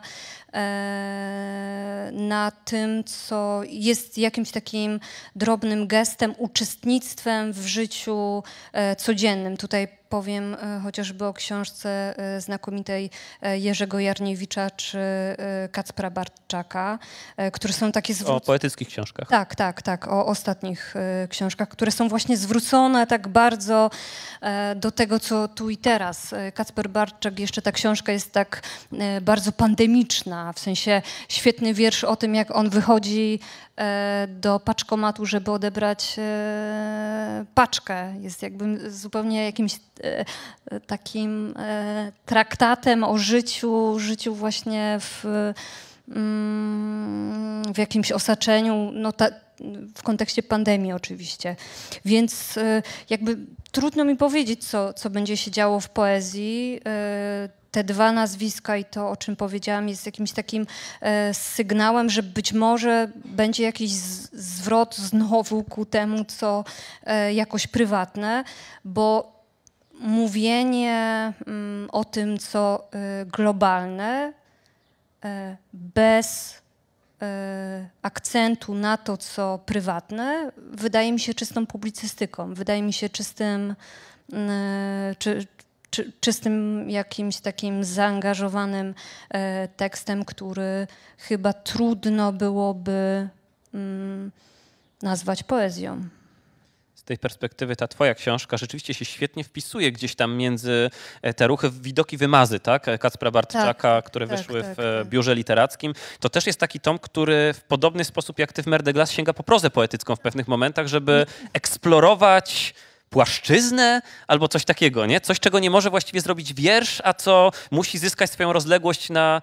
e, na stronie. Z drugiej strony, jak mówiłaś o tym domu i o szukaniu domu i o zostawianiu domu za sobą, to od razu pomyślałem o też nominowanym z kolei do obu nagród, e, czyli i Silesiusa i Szymborskiej, Darku Sośnickim i jego e, po domu, chociaż ten jego dom jest bardziej konkretny, ale to też jest jakiś taki gest zostawienia i próby zbudowania sobie nowego, tymczasowego chociażby, w którym no znowu, przetrwamy do końca, tak? do tego nadchodzącego mm, końca. Ja też w kontekście tej książki Kacpra i twojej książki, oczywiście wiem, że Kacper się tym nie inspiruje, bo dla Kacpra to jednak pragmatyzm, wchodzenie w świat, taki wręcz ekstatyczny pragmatyzm, natomiast ty się na pewno tym zainspirowałaś, e, mianowicie Weinberger, tak? Elliot Weinberger i, i zastanawia mnie, na ile ten Weinberger ci podyktował z rzeczy pierwszych, konkretnie ten akurat esej, jakiś model prozy poetyckiej poszukującej, nie? Czegoś, co, czego właściwie nie było wcześniej w twojej twórczości, a tutaj cały ten cykl pory miejsc jest taki bardzo, no troszkę Weinbergerowski bym właśnie powiedział, nie?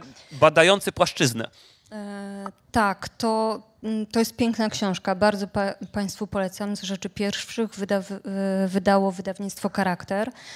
E, no muszę powiedzieć, że to była dla mnie niezwykle inspirująca e, lektura, taka też e, oparta na pracy w języku. E, to nie są tylko fantastyczne, totalne opowieści, które badają historię, mity i robią z tego no, jakby bardzo też przystępne i piękne językowo rzeczy, ale właśnie ten, to posługiwanie się językiem e, i to, jak to jest napisane, i to, co było dla mnie ważne, a chciałam się zmierzyć w tej książce, e, biorąc trochę ze swojego doświadczenia, które wiąże się z pracą ciała, z pracą e, mięśni, z bieganiem.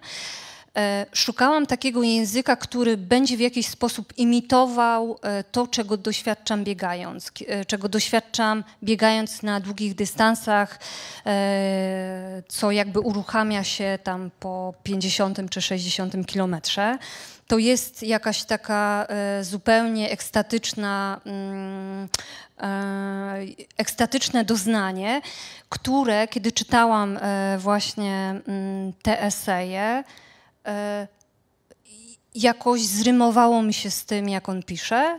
E, hmm, e, i, I, być może tak, być może właśnie ta forma prozy poetyckiej, myślę, że na pewno on mnie ośmielił do tego, żeby spróbować, spróbować to zrobić i też trochę poeksperymentować z językiem, przesunąć pewne mm, akcenty, podkreślić niektóre. I mm, nie wiem, na ile to się udało. E, to znaczy, e, w rozmowach o tej książce te fragmenty często są też e, przywoływane przez czytelników, że oni właśnie widzą w tym taki rytm e, biegowy, że to można czytać właściwie na takim e, na takich długich e, wydechach. I chyba tyle. W sensie jakby zupełnie tutaj, e, tutaj zostawiam to czytelnikowi, ale też bardzo Państwa zachęcam do przeczytania tamtych e, esei e, z rzeczy pierwszych.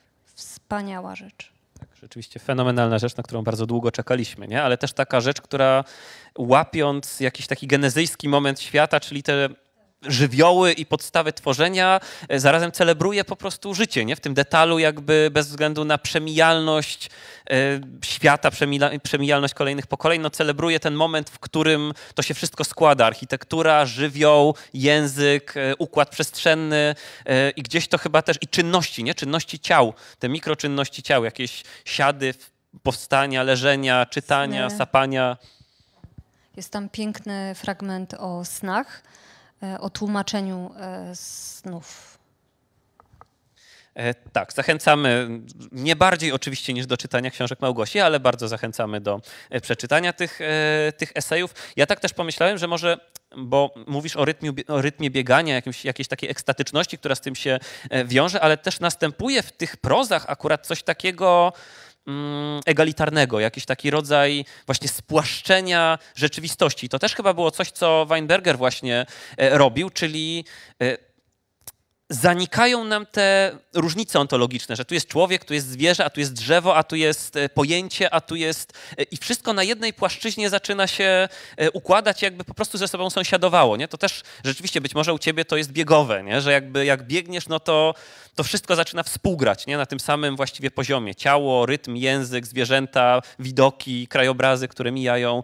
Ale jest to chyba jakiś taki też gest, no właśnie, egalitarny, tak? Zrównania wszystkiego na chwilę. Myślę, że tak może być. Ja może Państwu przeczytam chociaż właśnie jeden, żeby, Żeby e, poczuć, e, jak to e, płynie. Bardzo mnie ciekawi, czy jak będziesz to czytała, to też braknie ci oddechu w pewnym momencie, bo jak ja to sobie czytam na głos, to zawsze mam takie, a ja nie mam za dobrej kondycji, więc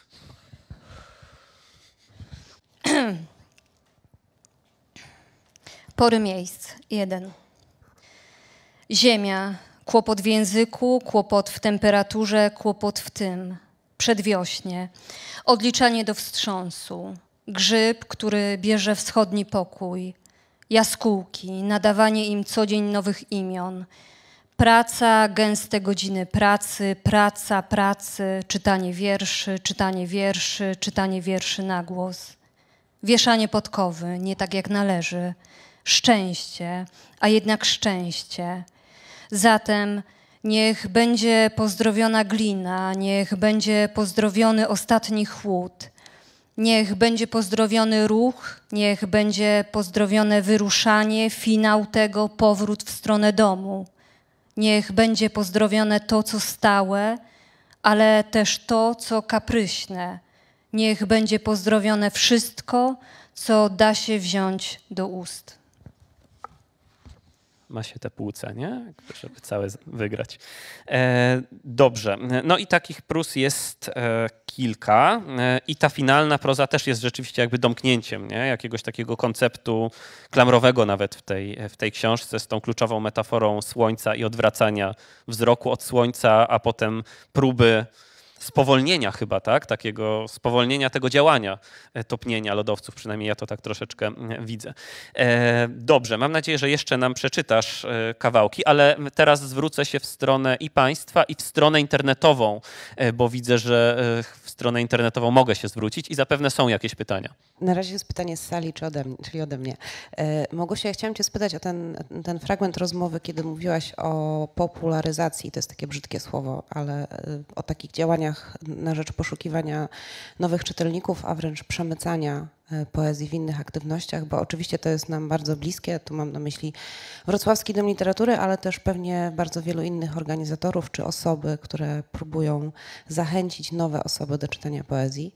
A ja się chciałam spytać, e, jak to jest z, twojego, z Twojej perspektywy z innymi poetkami i poetami? E, Czy o tym rozmawiacie, jeśli o tym rozmawiacie? Czy to podejście, to poszukiwanie jest im bliskie, czy raczej to, które trochę tak skrótowo e, podniósł Kuba, mówiąc, że e, jeżeli ktoś chce czytać poezję, to czyta poezję? E, Bardzo Ci dziękuję, Kasiu, za to e, pytanie. E, To jest różnie, to znaczy, jakby każdy z nas ma inny temperament, i, i to chyba z tego przede wszystkim e, się bierze, e, że są poeci i poetki, którym e, zupełnie wystarczy jakby wydanie książki, to co się dzieje w naszej bańce. E, Natomiast ja mam, e, ja mam jakieś takie poczucie, które wynika być może też z tego, że e, wychowałam się w małej wsi, gdzie kontakt zupełnie jakby z poezją, no trudno powiedzieć, że miałam kontakt z poezją. E, I, I mam takie przekonanie, że gdyby nie jakieś e, przypadki, gdyby nie to, że e, moja mama w ramach jakby nagrody za to, że byłam dzielna na fotelu dentystycznym w Starym Sączu, w przychodni dentystycznej, gdyby nie kupowała mi książeczek z bajkami Brzechwy i Tuwima z wierszami, to być może jakby zupełnie poszłabym mm, inną, e, inną drogą. E, Więc myślę, że nie każdy ma takie e, zacięcie jakby też pracy u podstaw. Popularyzatorskie też takie, Tak. nie? Właśnie jakby, no nie każdy musi popularyzować literaturę, żeby się nią zajmować. Dokładnie, dokładnie tak, więc, więc tutaj też trudno e, mm, tego wymagać. E, natomiast no, ja mam jakieś takie poczucie, że po prostu chciałabym, żeby tych czytelników było e, więcej, ale też mam takie poczucie, które wynika po prostu z mojego doświadczenia w e, takim sensie, że e, poezja wielokrotnie pomagała mi w życiu. Wydaje mi się, że to jest coś, co.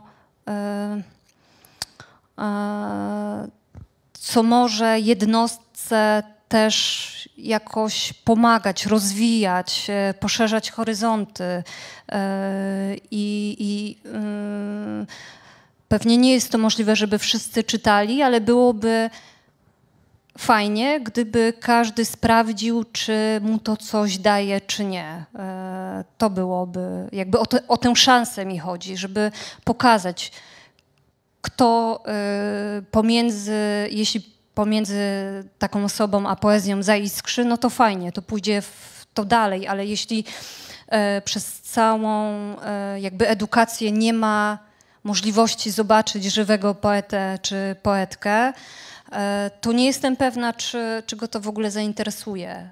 Bo ja mam też takie doświadczenie, że ta młodzież ma przekonanie, że poezja nie może być o tym, co tu i teraz, że poezja nie jest o czymś, co ich może przejmować i dotykać. I to jest największy problem, e, że oni sobie wyobrażają, że to jest ta poezja patriotyczna i na pytanie, kogo ostatnio e, czytali, to jest e, Baczyński i Miłosz. No więc, więc tak, ale mm, tak, rozmawiamy też o tym w, w, w kontekście różnego rodzaju spotkań, e, w kontekście różnego rodzaju jakby cykli spotkań poetyckich. E, i to jest dla nas też jakoś e, ważne, żeby, żeby wychodzić, ale Wydaje mi się, nie wiem czy Kuba się ze mną zgodzisz, że to musi zadziać się jednak jakoś wcześniej, że trudno przekonać e, dorosłego czytelnika, który czyta prozę, e, eseje, żeby sięgnął do poezji, jeśli wcześniej nie było tej iskry. E, Więc tutaj dlatego tak bardzo mi zależy na spotkaniach w szkołach i po prostu na kontakcie z, z młodymi. Ja się tutaj z tobą absolutnie zgadzam. Tak? Dla mnie właśnie czymś innym jest jakby lekcja poezji w przedszkolu i to nawet nie lekcja, nie? tylko narysujcie wiersz e, Małgosi Lebdy albo coś takiego, zapoznajcie się z nim, a czym innym salonowa rozmowa na kanapie nie? w Warszawie i udawanie, że przebijamy bańki w tym sensie. No nie przebijamy. Wtedy już niewiele możemy przebić, ale lekcje z wierszem, spacery z wierszem e, na tych najwcześniejszych etapach, tak, nie z żywym poetą, a nie poetą sprzed 200 lat. Chociaż to też jest ciekawe na swój sposób, jeśli się to dobrze pewnie ogra. E, kontynuujemy, czy szukamy dalej pytań? O, świetnie, są dwa nawet pytania. Lester, mikrofon najpierw jest u pani i potem do ciebie pójdzie. Ja bym chciała zapytać, czy po czytaniu wody jeszcze pani biega? I jeśli tak, to jak się pani biega po Wrocławiu? E, Tak, tak, biegam po, po czytaniu wody. Właściwie wbrew zaleceniom e, trenera e, wróciłam bardzo szybko, bo w tydzień, e, w tydzień po e, do takiego normalnego e, biegania. Teraz biegam w takim trybie mm, bardziej kontemplacyjnym, bo nie mam przed sobą żadnego takiego większego celu, chociaż oczywiście dobiegając do Bałtyku już myślałam sobie o Dunaju, więc, więc zobaczymy. E, A jak mi się biega e, po Wrocławiu? No odkrywam go. Muszę Państwu powiedzieć, że biegam nocami. E, To trochę z uwagi na to, że jest kryzys klimatyczny, jest tak gorąco w ciągu dnia, że po prostu jest to trudne. Ale, ale jest jakaś przyjemność odkrywania miasta też nocą, kiedy jeże mi tam przebiegają i tak dalej, i tak dalej. Tutaj Waldek Mazur mm, polecił mi kilka pięknych zielonych e, Jeszcze mam chwilę czasu, żeby, e, żeby je sprawdzić, ale na razie biegam e, tutaj w, e, w okolicach. No, jest to bardzo przyjemne. Ja bardzo kocham Wrocław.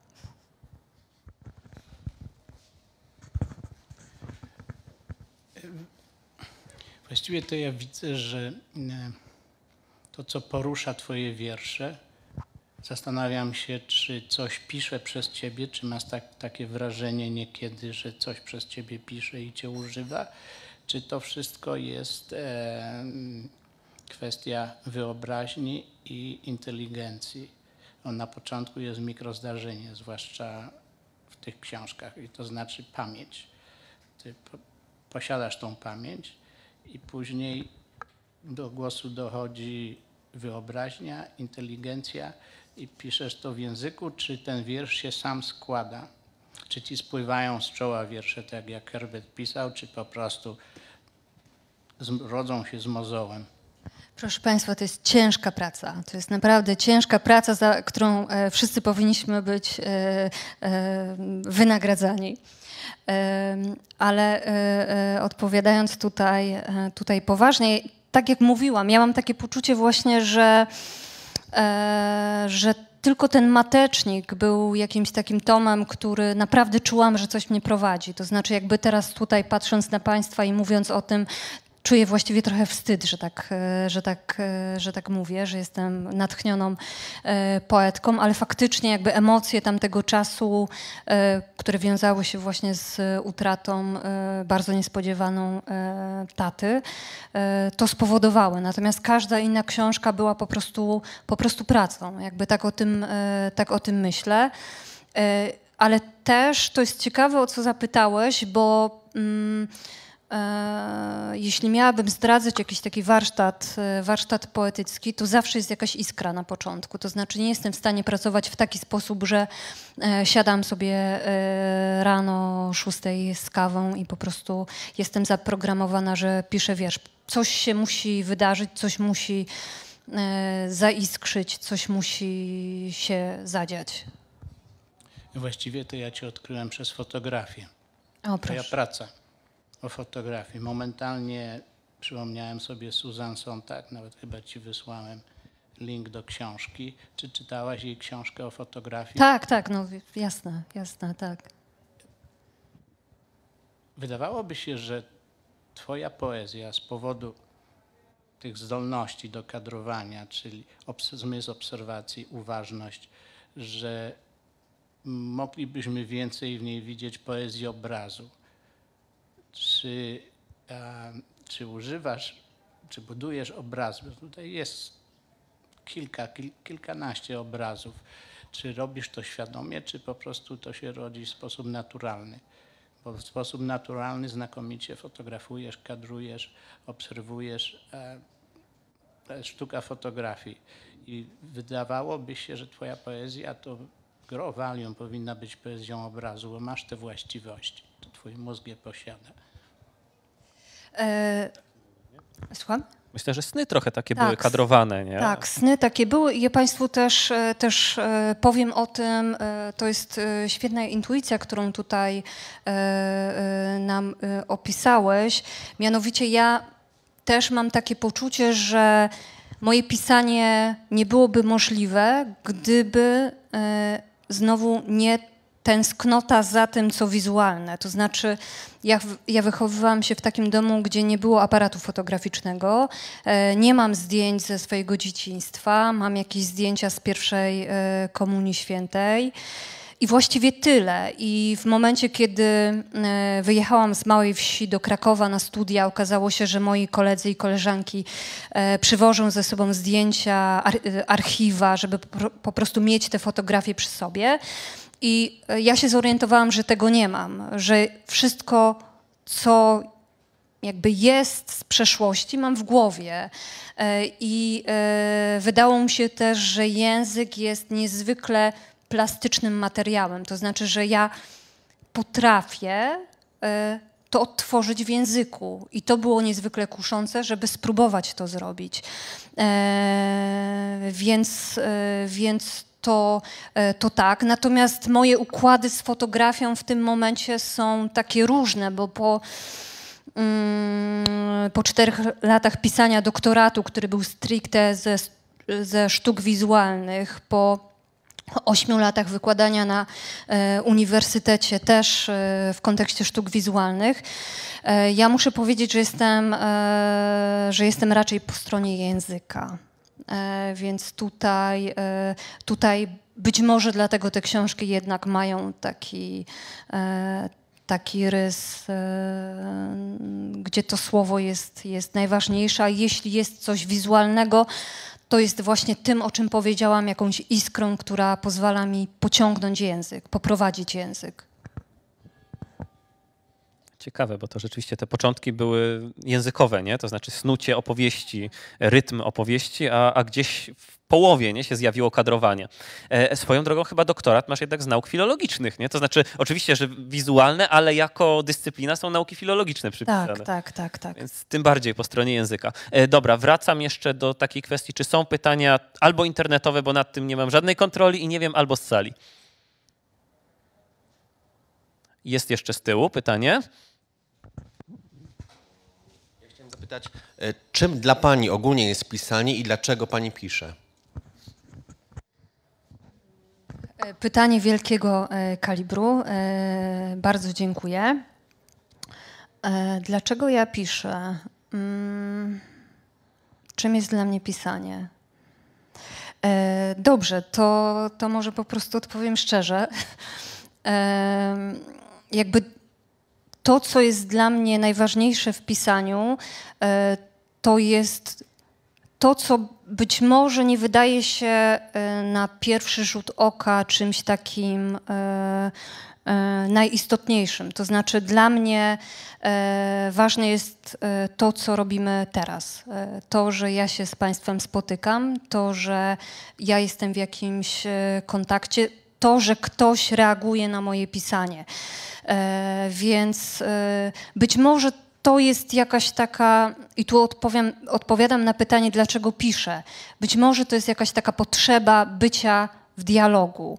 E, Ja też bardzo lubię, kiedy poeci po wydaniu książki chcą o tej książce rozmawiać. Jakby wydaje mi się, że dajemy coś e, czytelnikom e, i że powin, powinniśmy, nie, nie powinniśmy, ale fajnie, fajnie by było, gdybyśmy e, potrafili utrzymać ten dialog, gdybyśmy też, jak ja przynajmniej tak wielokrotnie miałam, że czerpałam od czytelnika i to jest dla mnie niezwykle kuszące w pisaniu, że, że mogę właśnie ten dialog podjąć też czasem z ludźmi, e, których pewnie bez kontekstu tego poetyckiego, bez kontekstu wiersza, pewnie nigdy e, e, bym tych ludzi nie, nie poznała. Więc jest to pewnie jakiś taki głód e, po prostu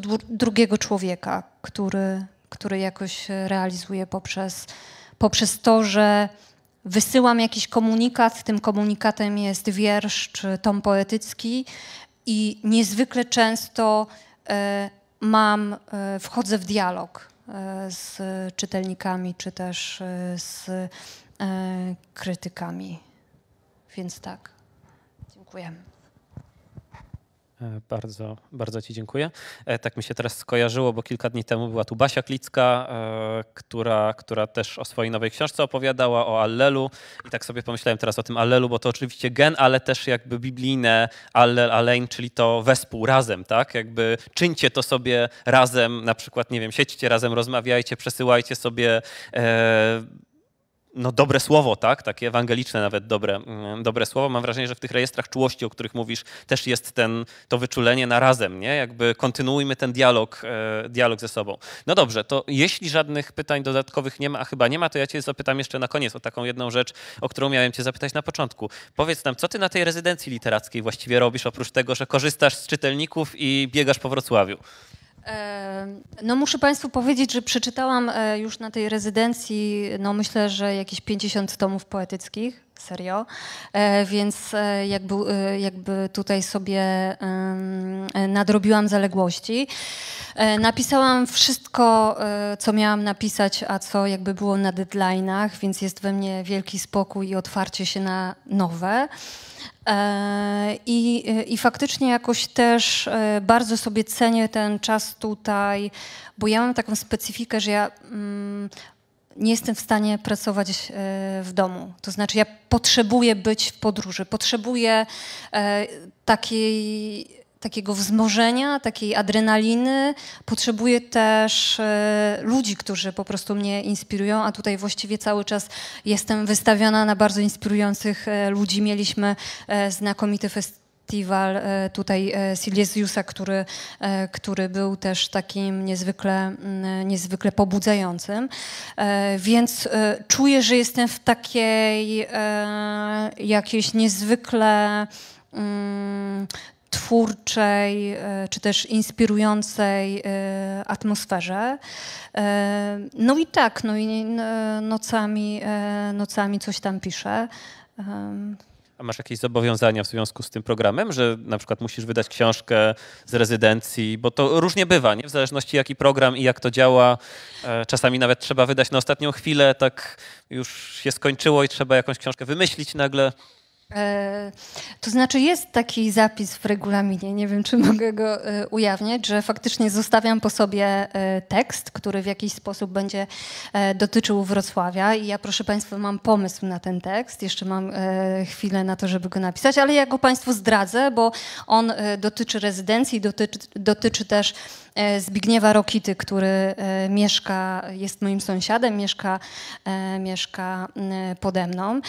I ja muszę powiedzieć, że kiedy dowiedziałam się, że Zbigniew Rokita będzie moim sąsiadem, to bardzo nie chciałam go spotkać na schodach, bo sobie wyobrażałam, że Zbigniew Rokita spotka mnie na schodach i zapyta mnie o Kajś, czy czytałam to Kajś. Więc właściwie w jeden dzień pierwszy dzień rezydencji. Ja przeczytałam to Kajś i bardzo Państwu polecam, bo to jest fantastyczna książka. Naprawdę fantastyczna. To była świetna decyzja, że tę książkę przeczytałam, że ten strach przed Zbigniewem Rokitą, Rokitą spotkanym na schodach jednak mnie do tego skłonił, bo też e, taka niezwykle inspirująca rzecz, która kazała mi też krytycznie pomyśleć e, o, o jakby moich korzeniach, tak? On się tam e, rozlicza z tym, co, co, e, co w jego, e, w jego przeszłości. No tak, bardzo Państwu polecam. No i ja tak sobie wymyśliłam, że to będzie taki tekst właśnie dotyczący życia rezydencyjnego i myślę, że tutaj popuszczę troszkę wodze e, e, wyobraźni, ale głównym bohaterem będzie Zbigniew e, Rokita, którego serdecznie pozdrawiam. To też jest jakiś pomysł na promocję czytelnictwa i przebijanie baniek. Nie zakwaterować każdemu w pobliżu, w sąsiedztwie jakiegoś poeta albo jakiegoś prozaika i żeby odczuwał ten rodzaj jakby lęku przed wyjściem na klatkę schodową. Na wszelki wypadek wtedy się przeczyta, e, przeczyta książkę. E, dziękuję Ci bardzo. Czy mogę Cię jeszcze prosić na zakończenie o jakiś fragmencik albo w ogóle o końcówkę Merdeglas, e, właśnie żeby to jakoś tak lirycznie domknąć? Pory miejsc 6. Złoto malujące na ścianie cienie zamiokulkusa. Zima, powolne obroty chłodu, rany od chłodu, podnoszenie jasnego, wysoko, wysoko. Poddawanie w wątpliwość, podglądanie ognia, segregowanie śmieci, mówienie do kosa, zrywanie głogów, splatanie włosów, przekleństwa, ostrzenie noży, osełka, Rąbanie drewna, drzazga i fiolet od drzazgi, który wspina się w kierunku serca. Opukiwanie domu, hop, hop. Wywoływanie śniegu, bo raczej śnieg tu niż inne. Praca, jej zimne dłonie na szyi. Praca, bo nie możesz powiedzieć jej nie. Muzyka, nade wszystko muzyka. Kino, bowiem raczej wschód niż zachód, a jednak karmienie zwierząt, blizny, przygotowywanie wody, pokojowa temperatura dla monster, zakrapianie oczu, pieczenie szarej renety, cynamon, goździki, bataty, orzeszki pini, otwieranie okien, pukanie do drzwi, rozpoznanie, zapraszanie do środka, raczej cisza niż turbiny rozmowy, a jeśli rozmowa, to patrzenie, twarz, twarze, wiele obiecujące rysy, ćwiczenie się w umiarze, ćwiczenie ćwiczenie się w statystykach, ćwiczenie się w sprzeciwie, czytanie wierszy, czytanie wierszy, czytanie wierszy na głos, pisanie w przestrachu, bo kryzys języka, Zjednoczone strachy tematów, o których chce się krzyczeć. Miałam napisać wyć, tak. Ruch głowy w stronę pochukiwań. Pogrzeby lodowców. Nakładanie na nie białych całunów, odwracających uwagę słońca, co z żałoby dla nich. Odwracanie uwagi słońca, rzucanie mu na aport. Proszę, brawa, słońce zaszło. Myślę, że możemy. Wszyscy umrzemy. Dziękuję bardzo Państwu. Dziękuję e, Małgosi za to długie, prawie dwugodzinne spotkanie. Prawda? E, tak, prawie, prawie dwugodzinne. E, I żegnam się zarówno z naszymi tutaj internetowymi telewidzami, jak i z publicznością. Bardzo nam było miło. Ja też bardzo, e, Jakub, Ci dziękuję. E, To było e, duże przeżycie być tutaj z Tobą na scenie. Bardzo Państwu też dziękuję za uwagę tutaj na sali i przed ekranami. Dziękujemy Wrocławskiemu Domowi Literatury za organizację. Pozdrawiamy serdecznie.